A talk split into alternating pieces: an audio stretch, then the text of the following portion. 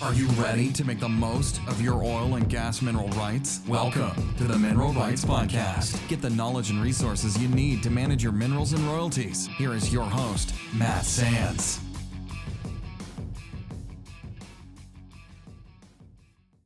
Hello and welcome to the Mineral Rights Podcast. I'm your host, Matt Sands, and I'm here to help you make the most of your mineral rights and royalties. And Justin Williams is with me today, as always. Hey, Justin. Hey, good morning, Matt. Good morning. And today we've got your mineral rights news for March 2021. And Justin, wow, it's sure been an exciting month to say the least, as far as stuff that happened in the latter part of February from the Arctic blast that hit parts of Texas.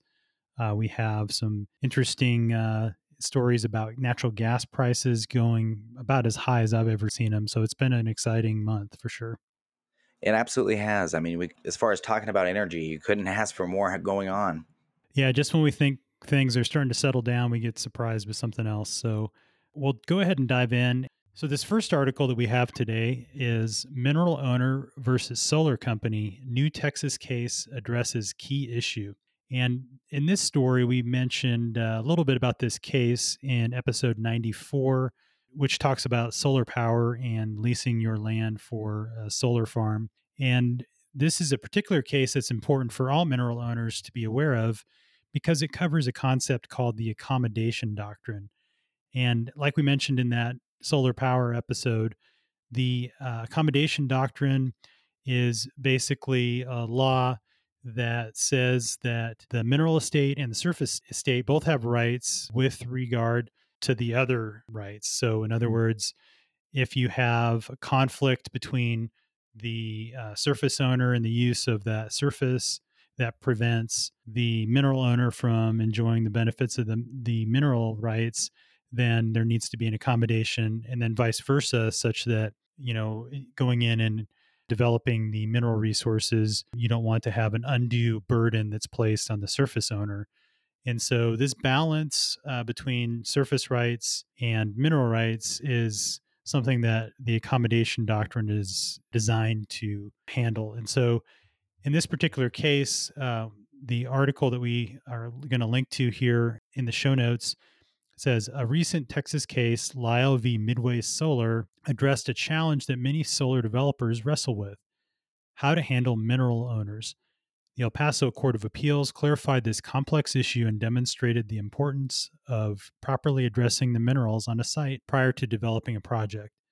And the gist of this one was the mineral owners that they have uh, 27.5% of the mineral estate in a 315 acre tract in Pecos County, Texas, where Midway Solar acquired a solar lease from the surface owner and they had attempted to um, get surface waivers from the various mineral interest owners on adjacent properties and also disclaim the interest that they might have had in any minerals to that.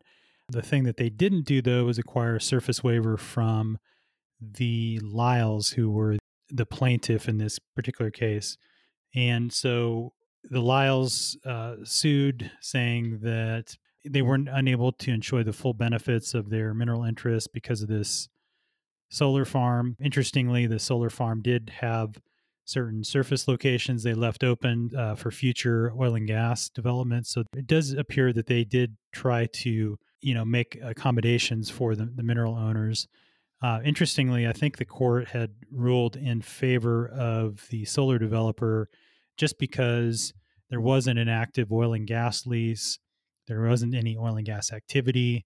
So the trespass claim and the ability for you know them to use their their rights was sort of a theoretical argument because it wasn't something that they were truly uh, faced with in the present time. You know, they were not having to uh, halt the drilling of the wells because the solar panels were in the way or anything like that. So uh, the interesting thing, though, about this, and it's important to you know stay tuned on this case as it potentially goes to the Texas Supreme Court case that does uh, end up going to an appeal process.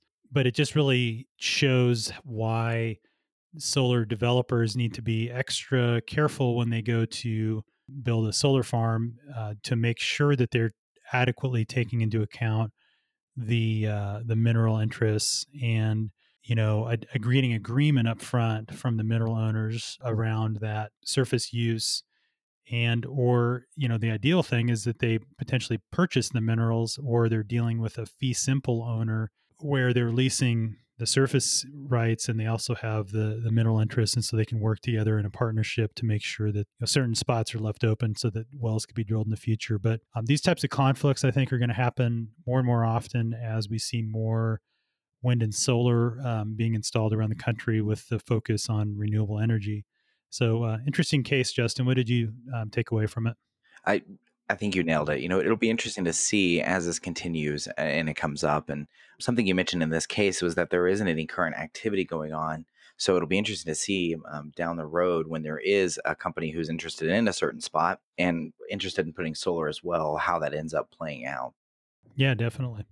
All right, our next story here uh, so cash prices soar amid natural gas shortage energy crisis. So this is uh, about what's been going on in Texas and the southern states. From Natural Gas Intelligence, according to February 16th midday price alert, NGI's spot gas national average was up $21 and uh, 31 to 86.745 with prices at OGT in Oklahoma shooting as high as 999 MMBTU and averaging 918.62 up 544 and 5 earlier this month, OGT was trading below $3. In Texas, prices at midday were up 238.83 to $400 at Houston Ship Channel and ahead 55 280 to 204 680 at the Waha Hub.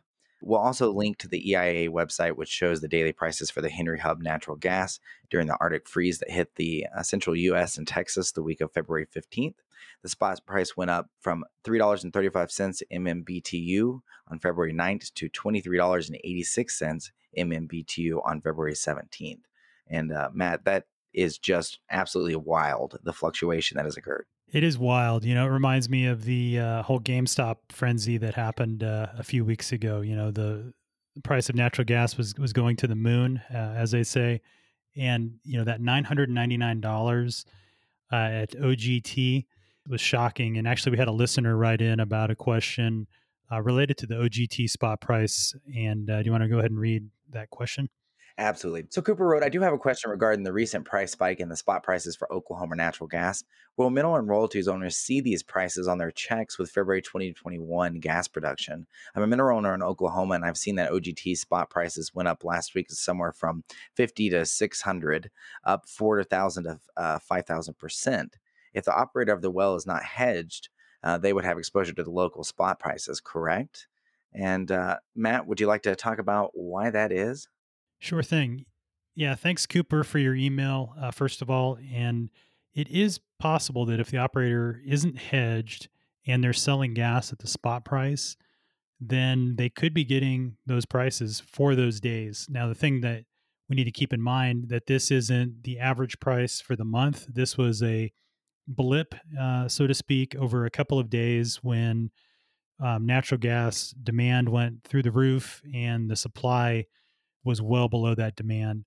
So if the price were average for the month, it would definitely be higher, I think. So if, just for example, if we had the 26 days of February with an average of $3 per MMBTU, and then we had that two day blip at $600 per MMBTU, that would result in an average price of $42.60 per MMBTU for the month of February. So that is still a really high number. Um, you know, if you think about you know gas prices having averaged near two dollars or so for the past year or more, you know, getting one month of forty two dollars and sixty cents. If you have a lot of gas wells, it could be a, a really nice check. So fingers crossed. That's what I'm hoping uh, for some of my wells in that area as well. Uh, that they do get to see the those higher prices for the month of February. You know, either way, the average price for the month is is up. You know, so I think we'll see some higher prices in the you know three dollar range, uh, which will be good at minimum. So even if the operator is um, got some exposure to the spot prices, then we should see a an increase. You know, and the other thing too, keep in mind one of the reasons that those prices went so high was a lot of production got shut in. So it is very possible that some of those wells froze off at those low temperatures that they're not really designed to handle on a on a regular basis. So when you have a cold climate like in Wyoming or somewhere like that that is used to seeing temperatures below freezing and below zero, what they do is they insulate pipes, they have they have heat trace on the lines to help keep it warm to prevent freezing, to help keep those wells online. Now, compare that with Oklahoma and Texas that very rarely sees temperatures below freezing. A lot of those pipes are exposed, they don't have insulation on them. And so it's very likely that gas hydrates um, formed, you know, when those temperatures drop so low, and that would have frozen off the well. It wouldn't have been producing. And so, unfortunately, the reality of the situation is, is even if we saw you know $999 for that day or you know for those couple of days where we had those prices skyrocket in some of those local markets. You know unfortunately a lot of the wells were probably shut in just because they had some uh, some freezing issues. You know that said i'm crossing my fingers but we'll we'll have to see wait and see. And yeah i'm with you i'm crossing my fingers man so, all right. Well, the uh, the next article here is the Roaring Twenties will spark a multi-year commodity supercycle as economic growth rebounds. J.P. Morgan says. And before I dive into this article and, and talk about the specifics, let's talk about what a commodity supercycle is.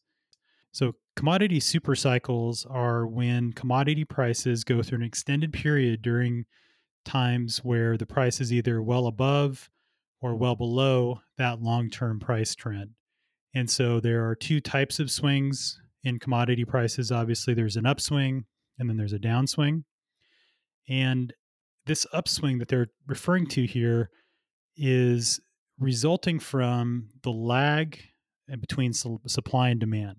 So, as we are in an economic recovery with the coronavirus, we have demand going up.